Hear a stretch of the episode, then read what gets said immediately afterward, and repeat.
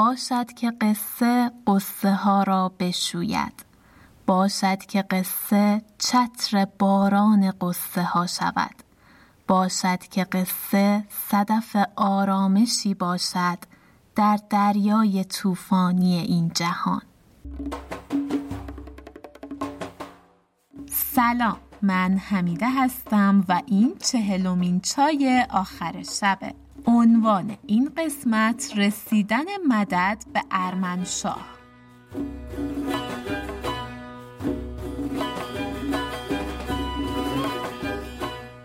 امیدوارم که حالتون خوب باشه و از اینکه در این لحظه چای آخر شب رو برای شنیدن انتخاب کردید صمیمانه ممنونم.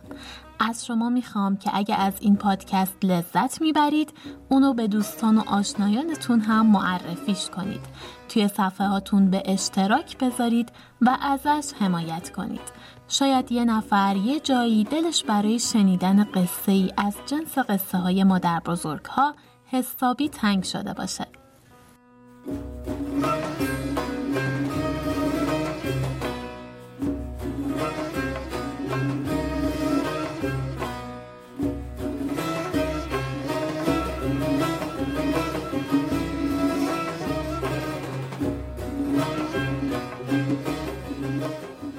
توی قسمت قبلی واکنش ارمنشاه و پسرش قزل ملک رو به نامه تهدیدآمیز خورشید شاه دیدیم که به توصیه شهران حاضر شدن رسولان و اسیرانشون رو همراه خلعت بهشون برگردونن اما در ضمن برای جنگ و مقابله برای پس گرفتن محپری هم آماده می شدن. همینطور دیدیم که کانون و قزل ملک با هم تبانی کردند و بدون اطلاع بقیه کانون رفت تا محپری رو با حیله پس بگیره و برای این کار این بار سراغ استاد قدیمی خودش خاطور رفت که توی نقم بریدن و حیلت و تلبیس کاردان بود تا ازش کمک بگیره. چون دید خودش به تنهایی تا حالا که نتونسته از پس سمک بر بیاد. حالا توی این قسمت قرار ببینیم فقفور شاه جواب نامه خورشید شاه مبنی بر فرستادن ولیعهدی که از طرف اون محپری رو به خورشید شاه بده چطور میده؟ و خاطور و کانون در چه حالن؟ و از همه مهمتر بعد از مدت ها دوباره جنگ داریم. جنگ توی این داستان اتفاق مهمیه چون برای چیزهایی که می‌خوان تعیین کننده است. و اینجا هم که کلا دعوا بر سر محپریه بریم تا ادامه داستان رو براتون بخونم.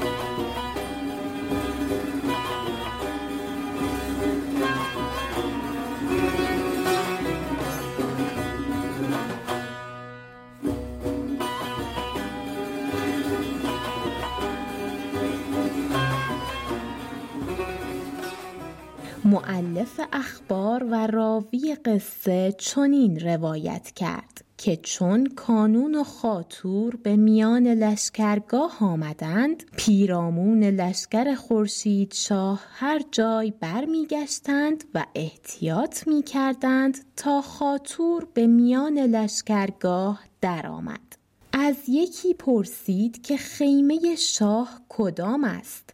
مرد گفت آن خیمه که در برابر توست از دیبای هفت رنگ و عقیق بر سر آن نهاده و پیرامون عقیق در زر و جواهر گرفته است و روز چون ستاره می درخشید.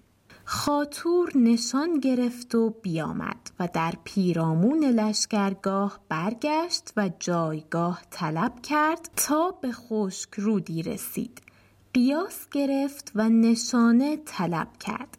کانون را با کافور و دیگران بدان کار بنشاند و بنمود که نقم چگونه می باید بریدن. پس از آن جانب حق تعالی تقدیر کرد که چون خورشید شاه نامه به شاه فقفور فرستاد سوره حلبی نامه پیش فقفور برد. فقفور نامه بستد و او را صاحب قلمی بود نام ملکدار. پس آن نامه به وی داد تا برخواند و معانی نامه باز گفت. فقفور از نشاط و خرمی برافروخت تا نامه تمام بخواند. گفت ای ملکدار بدین کار تو را می باید رفتن.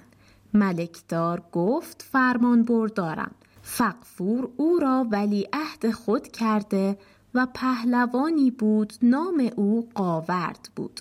با ده هزار سوار نامزد کرد که با ملکدار بروند. بفرمود تا بیست هزار خروار علوفه از آرد و گندم و جو و کاه و اصل و روغن و دیگر گونه از هر اجناس و خیمه و خرگاه و شرابخانه و زرادخانه و مطبخ و از آن هزار خروار خزانه براه کرد و به تعجیل بفرستاد و جواب نامه کرد به عذرهای بسیار و دلخوشیهای بسیار که این پدر خواست که بیاید. اما چون آن فرزند تعجیل کرده بود این پدر ترتیب نداشت. اما ملکدار صاحب قلم را فرستادم تا آن فرزند منتظر نباشد که آمدن این پدر بر اثر خواهد بود.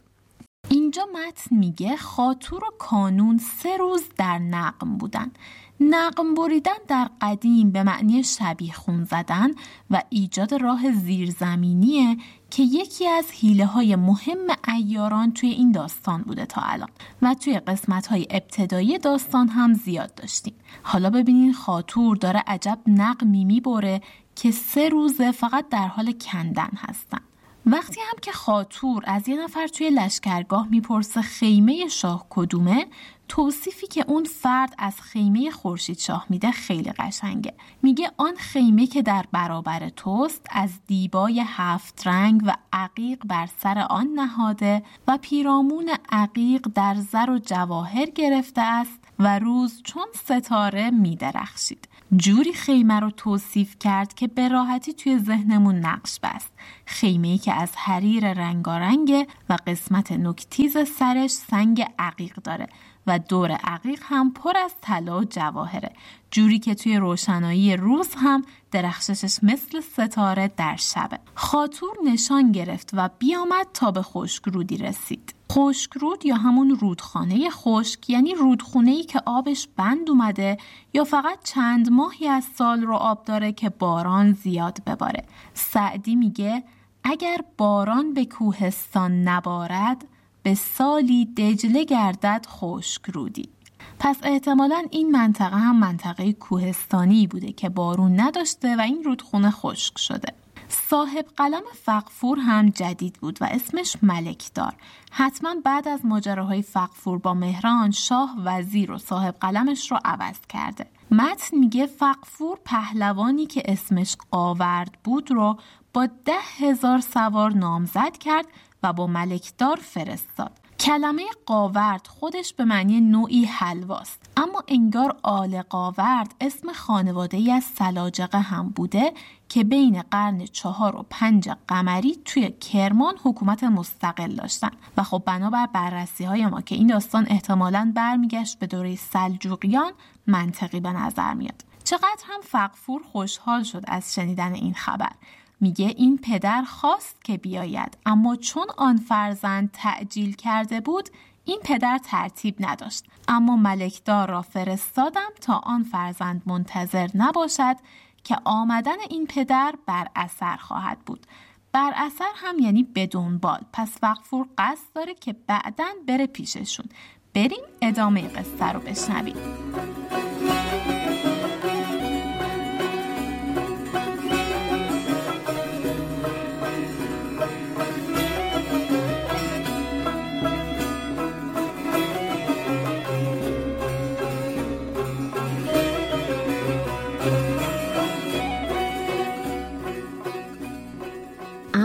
از آن جانب سه روز خاطور و کانون در نقم بودند که لشکر از آن جانب چین برسیدند. در ساعت خورشید شاه بفرمود تا لشکر استقبال کردند و ایشان را به بارگاه آوردند. چون ملکدار به بارگاه درآمد پیش خورشید شاه خدمت کرد و آفرین پیوست. چون ملکدار دعا گفت خورشید شاه خدمت کردن و آفرین خواندن او بدید. او را بنواخت و بر پیش خود بر بالای تخت جای داد. در حال خورشید شاه بفرمود تا بارگاه بیاراستند و عمرای دولت حاضر آمدند. ملکدار نام عرض کرد. پس بر قاعده محپری را به خورشید شاه داد. جمله پهلوانان نثار کردند. شاه بفرمود تا جلاب آوردند و میوه ها و آنچه به کار بود تا بخوردند. پس خوان بنهادند چنان که عادت بود پادشاهان را. چون از نان خوردن فارغ شدند مجلس بزم بیاراستند و مطربان خوشنوا آواز سماع جان افزای برآوردند و ساقیان سیمین عذرا شراب خوشگوار در دادند. خورشید شاه اشارت کرد به هامان وزیر تا پهلوانان را خلعت دهند. هامان وزیر از خزینه آنچه به کار بود بخواست. خاص و عام را خلعت داد تا مست گشتند و پراکنده شدند. خورشید شاه در هوس وصال مهپری تا اسب وصال را جولان دهد و گل وصال از بستان نشاط بچیند و ببوید. تقدیر یزدان و حکم الهی کار دیگرگونه بساخت. باغ مهر مهپری را سرچشمه بگشاد و در جویبار وصال خونابه روان شد. در چمن مراد مهپری ریاحین پژمریده گشت. دست آرزو از راه شهوت هر دو را تشنه گردانید. از قضا مهپری را عذر زنان پیدا گشت. آن احوال با شاه بگفتند. خورشید شاه گفت یک هفته خرمی کنید تا وقت برآید. پس در همه لشکرگاه مطربان به سماع مشغول شدند. ای بابا این خاطر و کانونم که این وسط در حال نقم بریدن و آتیش سوزوندن نمی‌ذارن ما از ماجراهای عروسی درست و حسابی لذت ببریم. هی استرس اینو داریم که اینا به نتیجه می‌رسن از کارشون یا نه؟ مت میگه سه روز در نقم بودند که لشکر از چین برسید. حالا ملکدار از راه رسیده و با انجام روال مرسوم محپری رو به خورشید شاه سپردن.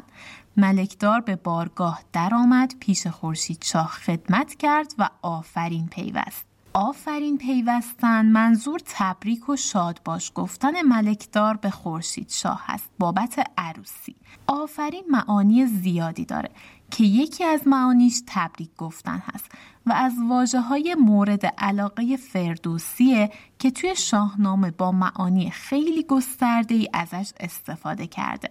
یکی از ابیاتی که شاهنامه داره با معنی تبریک اینه به شاهی بر آفرین خواندند. ورا شاه ایران زمین خواندند. حالا بسات ساز و آواز و می و موسیقی به راهه اما ترتیب مراسم هم جالبه. بعد از اینکه دو قناری عاشق و به هم سپردن اول جلاب یعنی شربت و میوه می‌خورن. بعد سفره میندازن و حتما غذا می‌خورن. چون از نان خوردن فارغ شدند مجلس بزم بیاراستن شروع به بزن و برقص می‌کنن و بعدش مطربان خوشنوا آواز سماع جانفزای برآوردند و در نهایت هم ساقیان سیمین ازرا شراب خوشگوار در دادند. منظور از سیمین ازرا همون سیمین ازار هست که حتما می‌دونید به معنی صورت و چهره است. و سیمین ازرا میشه سپید رو یا زیبا رو. البته اسم وامق و ازرا هم حتما تا به حال به گوشتون خورده که از اشاق معروف ادبیات فارسی هستن اما داستانشون ریشه یونانی داره و منظومشون و عنصری که ملک و شعرای دربار غزنوی بوده سروده. مولانا هم توی یکی از غزلهای خیلی معروفش میگه تو دیدی هیچ وامق را که ازرا خواهد از ازرا توی این مصر منظور از ازرای اولی دوری و جدایی هست. یعنی هیچ عاشقی دوست نداره که از معشوق خودش جدا بشه. و این خیلی غزل قشنگیه در کل. خلاصه همه چیز آماده بود تا خورشید شاه و محپری بالاخره به کام دلشون برسن که ای دل قافل قصه گو با کلی توصیفات دقیق و قشنگ و تمثیل های فراوان میگه از قضا محپری را عذر زنان پیدا گشت. خورشید شاه هم دست از پا درازتر میگه باشه پس یک هفته خورمی کنید تا وقت براید چه میشه کرد؟ بریم ادامه قصه رو بشنویم. ببینیم ما حواسمون به عروسی بود خاطور داشت چی کار می‌کرد.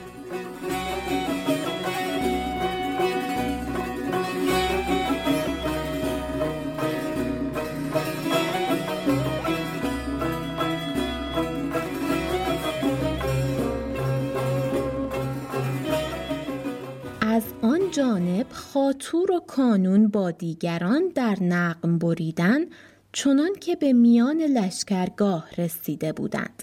خاطور به نزدیک بارگاه آمد. در همه لشکرگاه خرمی و نشاط بود.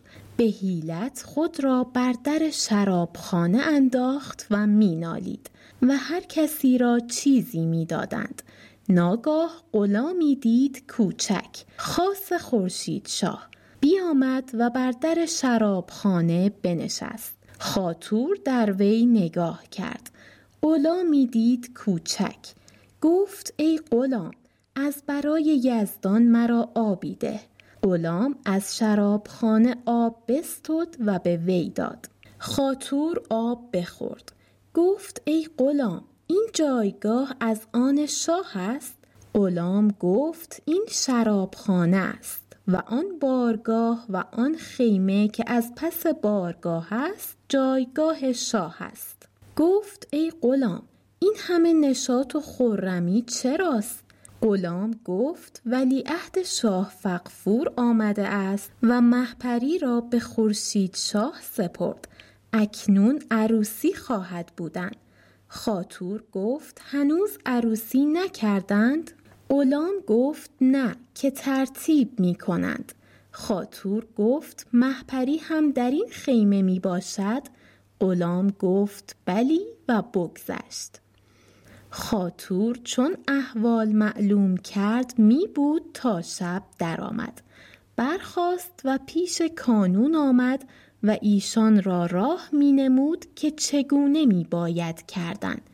ایشان را بر آن کار مشغول کرد و لشکر خورشید شاه با خرمی و نشاط. اینجا خاطور اومده نزدیک بارگاه تا ببینه چه خبره که ناگاه غلامی دید کوچک خاص خورشید شاه. نمی‌دونم منظور قصه گو از کوچک قد غلامه یا هیکلش یا سنش یا چی. ولی به هر حال این غلام کوچک کلی اطلاعات نامربوط به خاطور میده. خاطور ازش می‌پرسه این همه نشاط و خورمی چراست؟ میگه ولی عهد فقفور آمده و محپری را به خورشید شاه سپرد. اکنون عروسی خواهد بودن. خاطورم میگه هنوز عروسی نکرده اند. میگه نه که ترتیب می‌کنند حالا حتما همه جزئیات هم باید می‌گفت این غلام. بعد می‌پرسه محپری هم در این خیمه است؟ میگه بلی و بگذشت. بله شما لطفا زودتر بگذر و برو.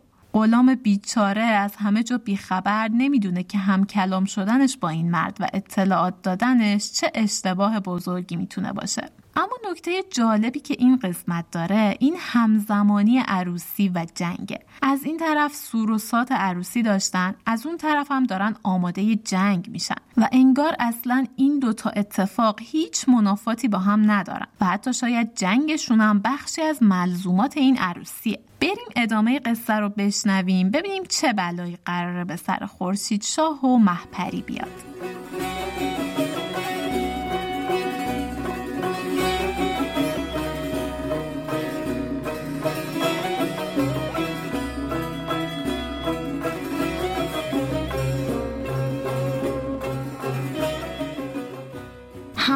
تعالی تقدیر کرد که از دروازه دره تیلاق و ایلاق با پنجاه هزار سوار پیش ارمنشاه آمدند و از هر جانبی دیگر چنان که نامه وی می رسید از شهر تمیار رنجور شاه و از شهر دیلمون درازپای و آهن قبای هر دو صد و ده هزار سوار. چون صد و شست هزار سوار به خدمت آمدند ارمنشاه در خزینه بکشاد و ترتیب لشکر می ساخت. پس گفت ما را بیرون باید رفتن. بفرمود تا بارگاه بیرون زدند. ارمنشاه روی از شهر بیرون نهاد با سپاه. چنان که یک فرسنگ راه بود. میان او و خورشید شاه جویی آب بود بزرگ. فرود آمدند و صاحب خبر پیش خورشید شاه آمد. گفت ای شاه لشکر از شهر بیرون آمد و صد و شست هزار سوارند. خورشید شاه گفت روا باشد. نقیبان لشکر را حاضر کرد و بفرمود تا لشکر را ترتیب کنند و به ساز جنگ مشغول شوند. فردا جنگ خواهد کردند. نقیبان در لشکرگاه منادی می کردند و لشکر در ساز جنگ. تا جهان را از سر روز کشته شد و خرکره شب پی کرد. عمر شب بی سرانجام به پایان رسید. صبح روشن از مشرق زبانه زد. از هر دو لشکر آواز کوس حربی برآمد. آواز خرنای و کرنای و دبو و شیپور و بوق و دهل کابلی زلزله در جهان افکند. لشکر از هر دو جانب روی به میدان نهادند. از هر دو سپاه نقیبان در میدان آمدند. از لشکر خورشید شاه چپ مرقزی برادر فرخروز بود. پدر او را مرقزی نام بود. او را به پدر باز خواندندی. چپ مرقزی او را لقب بود. و بیشتر میدانداری پیاده کردی و مردی چالاک و جلد بود.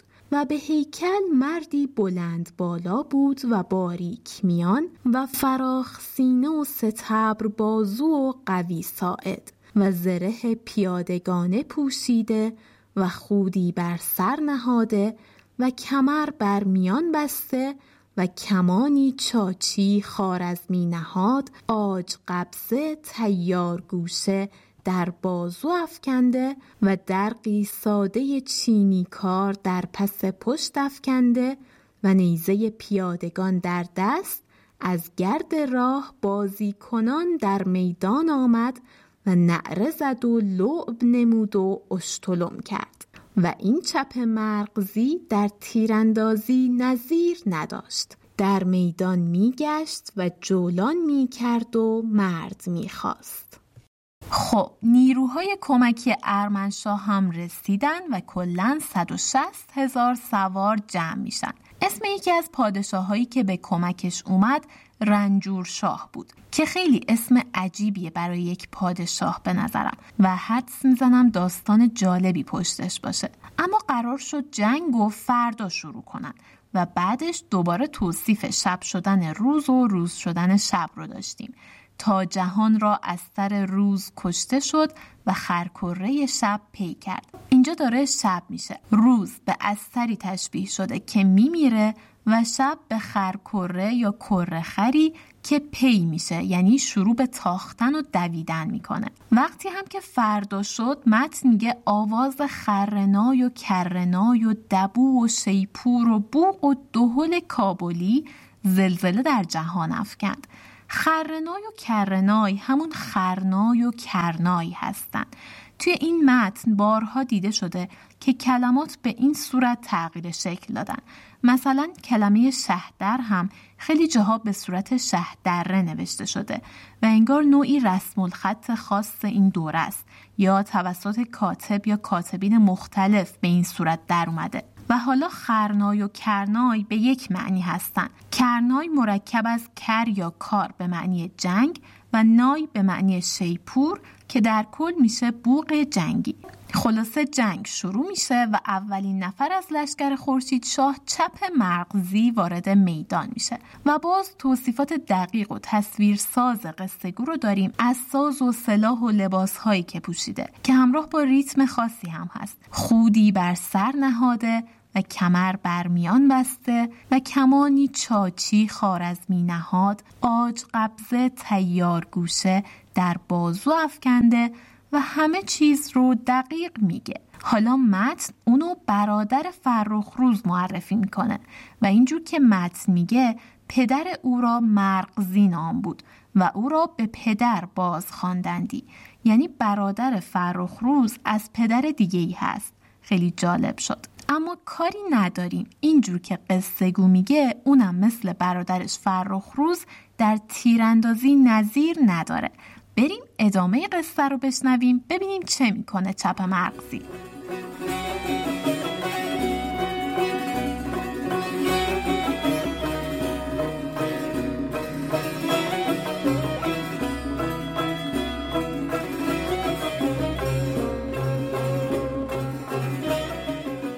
از لشکر ارمنشاه مردی در میدان آمد خود را با ساز و سلیح رزم آراسته نعر زنان پیش چپ مرغزی آمد. بانگ نهی بر چپ مرغزی زد. گفت چیست این همه سهم و سیاست؟ آخر خود نتویی بیار تا مردی تو چیست؟ چپ مرغزی نیزه در دست داشت. گرد سر بگردانید و بر آن مرد اندر آمد و آن مرد را نام ایدان بود با هم درآویختند تا نیزه ها در دست ایشان بشکست. چپ مرغزی دست در بازو کرد و کمان از بازو به در آورد و تیر در کمان نهاد و به نظری راست در کشید و رها کرد. ایدان چون تیر را دید که روانه شد درق در پیش آورد تا تیر او رد کند. تیر در سپر آمد و بگذشت و به زره رسید. قرار نگرفت و بر سینه رسید. آرام نیافت. از پشت ایدان بیرون رفت و در زمین آمد تا به سوفار اندر زمین نشست. ایدان را صفرا به سر درآمد و از پای در افتاد چپ مرغزی نعره زد و مردی دیگر در میدان آمد. چپ مرغزی او را به تیر می‌زد و می افکند. دیگری روی به میدان نهاد و رها نکرد که پیش وی آمدی. او را تیری زد و بکشت. تا هفت مرد پیاده بیافکند که ناگاه از لشکر تیراق کرم جوان از دوازده دره در میدان آمد. سخت با نهیب و سیاست. از این زشتی بد طلعتی ناشسته رویی بد صورتی دیو شکلی سیاه دیداری بلوچی. هرچه پوشیده بود همه سیاه بود. با هیبتی عظیم پیش چپ مرغزی آمد. چنان که از هیبت آن مرد فرخروز که در قلب لشکر پیش خورشید شاه ایستاده بود به حراسید و بر جان برادر بترسید. چون این مرد پیش چپ مرغزی آمد و بانگ هیبت برو زد گفت ای فرومایه این چه شطارت است که می کنی؟ بیاور تا چه داری از این تیر انداختن و سلیح بددلان کار فرمودن؟ چپ مرغزی را نهیبی از او به دل رسید. گفت ای آزاد مرد تو را نام چیست که بس با هیبت و شکوه آمدی؟ آن مرد گفت مرا نام بدسگال دوزخی است. چپ مرغزی گفت ای آزاد مرد تو را هیچ گواه نمی باید که نام تو پدیدار است. بیاور تا چه داری؟ هر دو دست به نیزه کردند و پیاده با هم به جنگندر آمدند. ساعتی نیک به نیزه بکوشیدند. پس نیزه ها از دست بیانداختند و دست بزدند و تیغ های همایل داشتند. از جفت جدا کردند و درقها به سر درآوردند و بسیار تیغ بر سر و فرق یکدیگر زدند. کسی مزفر نشد. تیغها از دست بینداختند و دست به کمانهای آج قبضه تیار گوشه بردند تا تیرها از جفت برآوردند تا بدسگال دوزخی گفت بیار از هر چه داری که پیش دستی به تو دادم. چپ مرغزی یک چوب تیر بینداخت. بدسگال به لعب از خود دور داشت. دیگر بینداخت. رد کرد. سوم هم رد کرد. پس گفت ای جوان ماه روی دانم که نوبت مراست. تیر انداختن بیاموز. اگرچه من تو را به آموختن رها نکنم. این بگفت و یک چوب تیر در خانه کمان نهاد و بیانداخت چپ مرغزی سپر در پیش داشت تا تیر او رد کند که تیر به سپر آمد و از سپر بگذشت و به چپ مرغزی آمد و خسته کرد چنان که دست وی از کار فرو ماند. فرخ روز نگاه می داشت. چون دید که چپ مرغزی زخم یافت اسب در میدان جهانید. بدسگال دوزخی تیغ برآورده بود تا بر سر چپ مرغزی زند فرخ روز پیش باز آمد. تیغ بر گردن اسب فرخ روز آمد. سر اسب بیفتاد. فرخ روز از اسب جدا ماند که بدسگال مکابره به فرخ روز درآمد تا او را تیغی زند. هرمزکیل اسب در میدان جهانید. هنوز پنجاه گام مانده بود که گرز گرد سر بگردانید و بیانداخت و بزد بر سر بدسگال چنان که صندوق سینه او گرد در هم شکست. بدسگال از پای درآمد. هرمزکیل به وی رسید. تیغ زد و سر او بیانداخت فرخ روز اسب خواست. سوار شد. تا چپ مرغزی پیش آمد.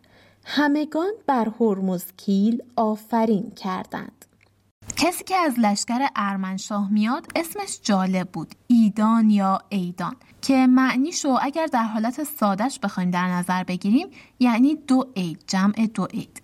اما این ایدان عمر کوتاهی داشت و زود توسط چپ مرغزی کشته شد.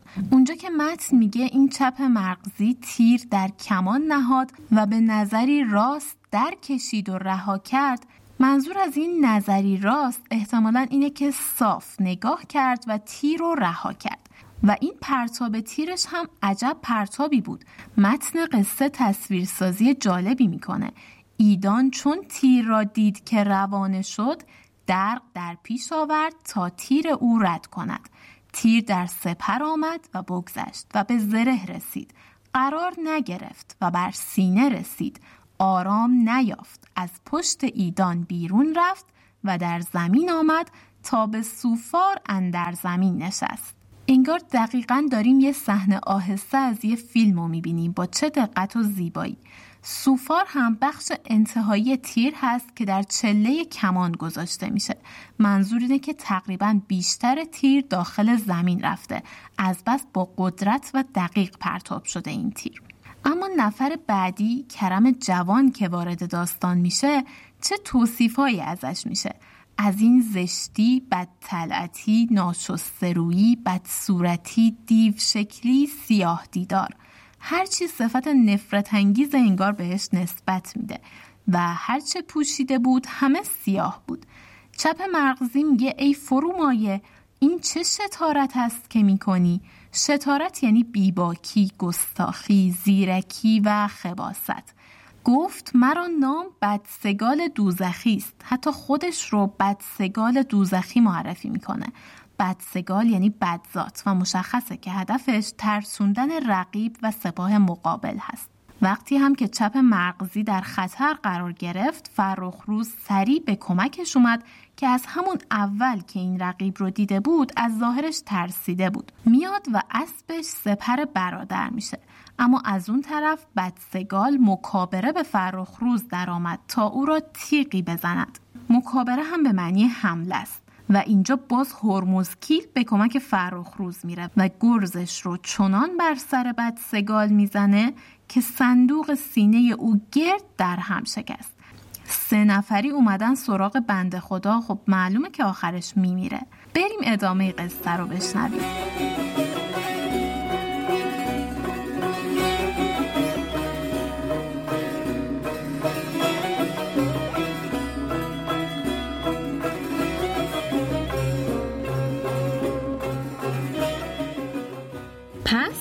هرمزگیل در میدان جولان کرد و مرد خواست. تا سواری از لشکر ارمنشاه در میدان آمد بر اسبی بادپای ابلق سوار گشته و اسب به برگستوان پوشیده و آینها در پیشانی اسب به استادی بسته چنان که آینه میتافت. هیچ کس در آن آینه نگاه نتوانستی کردن. و مرد از بالای اسب زرهی پوشیده و خودی بر سر نهاده و کمان و بازو افکنده و درق در پس پشت و ساق و ساقین و ساعدین و تیغ همایل کرده و نیزه در دست و بن نیزه بر زمین کشان اسب در میدان جهانید تا پیش هرمزکیل آمد و بانگ پرهیبت بر وی زد. گفت چیست این همه قلبه و آشوب که در میدان افکنده ای؟ بی آنکه کاری توانی کرد. پنداری که در جهان مرد نیست؟ هرمزکیل گفت ای ناکس چون هرمزکیل مردی را گویند چیست این همه قلبه و آشوب؟ بگوی تا نام تو چیست تا دانم که با تو چگونه جنگ می باید کردن؟ پس آن مرد گفت منم بنده و خدمتکار ارمنشاه و نام من نیکزاد. بیاور تا از مردی چه داری؟ این بگفتند و نیزه در همدیگر افکندند و بسیار با هم بکوشیدند. هرمزکیل درآمد. نیزه زد بر پهلوی نیکزاد چنان که تا او بود هرگز کس از وی نزاد. چون نیکزاد را بیفکن جولان کرد و نعره زد و مرد خواست. دیگری در میدان آمد بیفکند. دیگری در آمد بکشت. تا هفت مرد بیفکند که یکی زخم بر وی نتوانست زد. هرمزکیل همچنان جولان می کرد و مرد می خواست هیچ کس در میدان نمی آمد که از هرمزکیل ترسیده بودند که به نیزه هفت مرد را بیافکنده بود که دست به هیچ سلیح دیگر نبرد.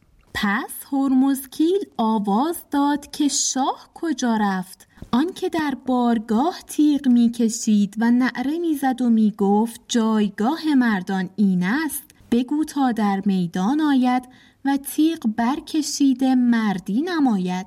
که در میدان تیغ برکشند. قزل ملک چون این بشنید براشفت گفت عیبه سلیح من بیاورید تا در میدان روم و جواب این فرومایه باز دهم. ارمنشاه او را به دست فرو گرفت. گفت ای پسر باش تا لشکر در میدان روند که لشکر از برای آن دارند که از برای ما جان سپر کنند. قزل ملک بخروشید گفت ای پدر مرا رها کن تا در میدان روم. هر که او را سخن درد نکند او نامرد باشد. که در عرب مثل زده اند ضرب و لسان اشد من ضرب سنان مرا دل درد می کند و تو خبر نداری. هرچند که پدر او را شفاعت کرد فرمان نبرد. گفت اگر رها نکنی خود را هلاک کنم. ارمنشاه دست از وی بداشت. قزل ملک عیبه سلیح خواست.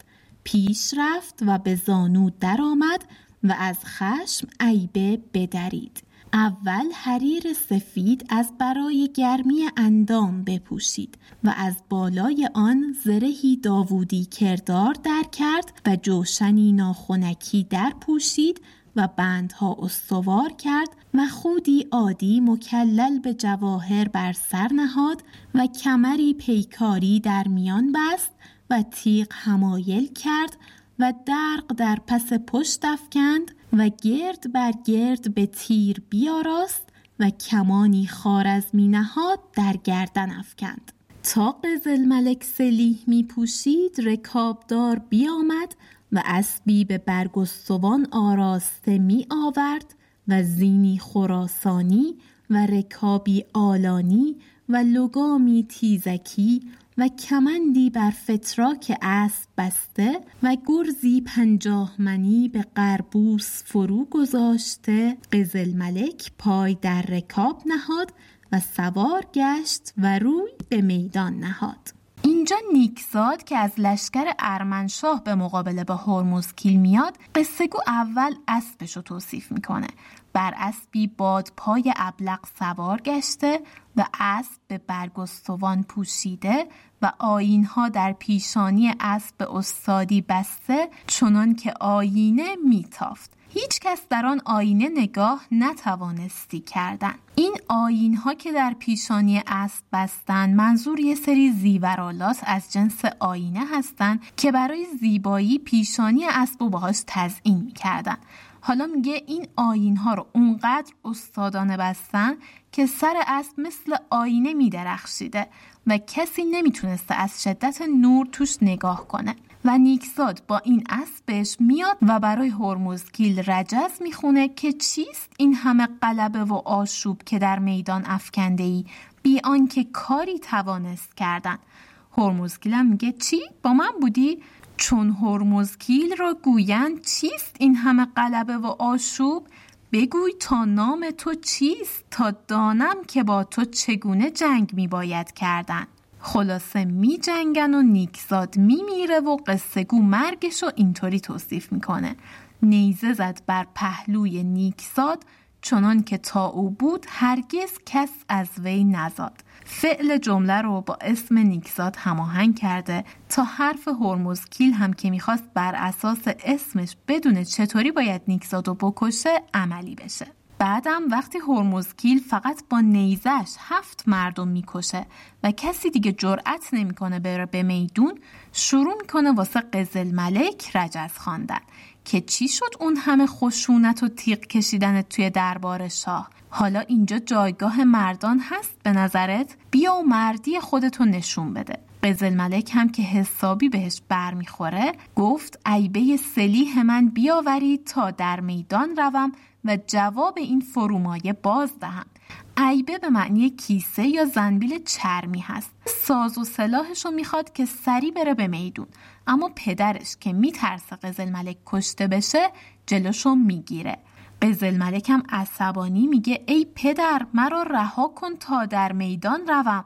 هر که او را سخن درد نکند او نامرد باشد که در عرب مثل زده اند ضرب و لسان اشد من ضرب و سنان این جمله قزل ملک هم خیلی جالب بود. یعنی کسی که از حرف سخت و سنگین دردش نگیره اون آدم نیست. و این مثل دقیقا معادل این دو بیت هست که متاسفانه اسم شاعرش رو پیدا نکردم.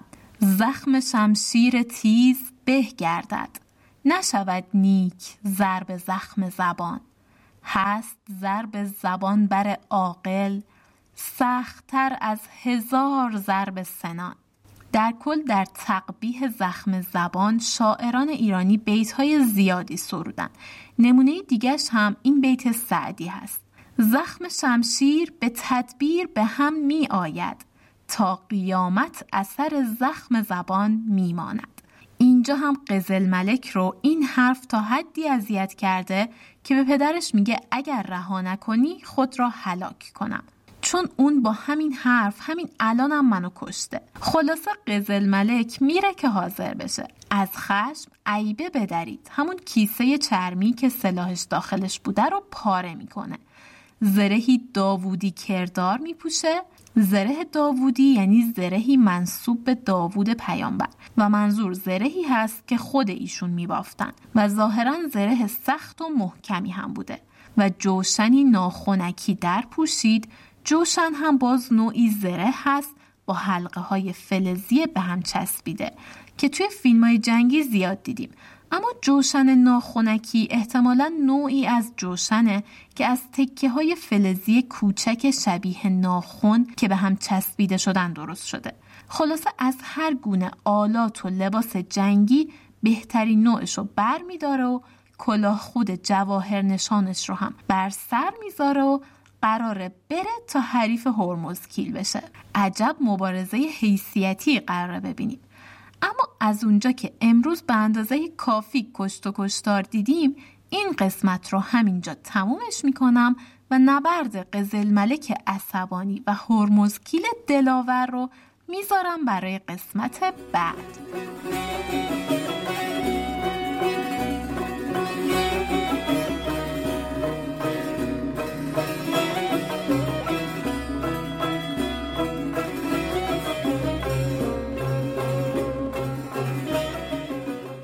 و اینجا پایان قسمت چهلم از پادکست چای آخر شبه که دیماه 1400 منتشر میشه. اگه از محتوای این پادکست خوشتون اومده اونو به دوستان و آشنایانتون هم معرفیش کنید. تا برنامه بعدی شب و روزتون خوش و خدا نگهدار.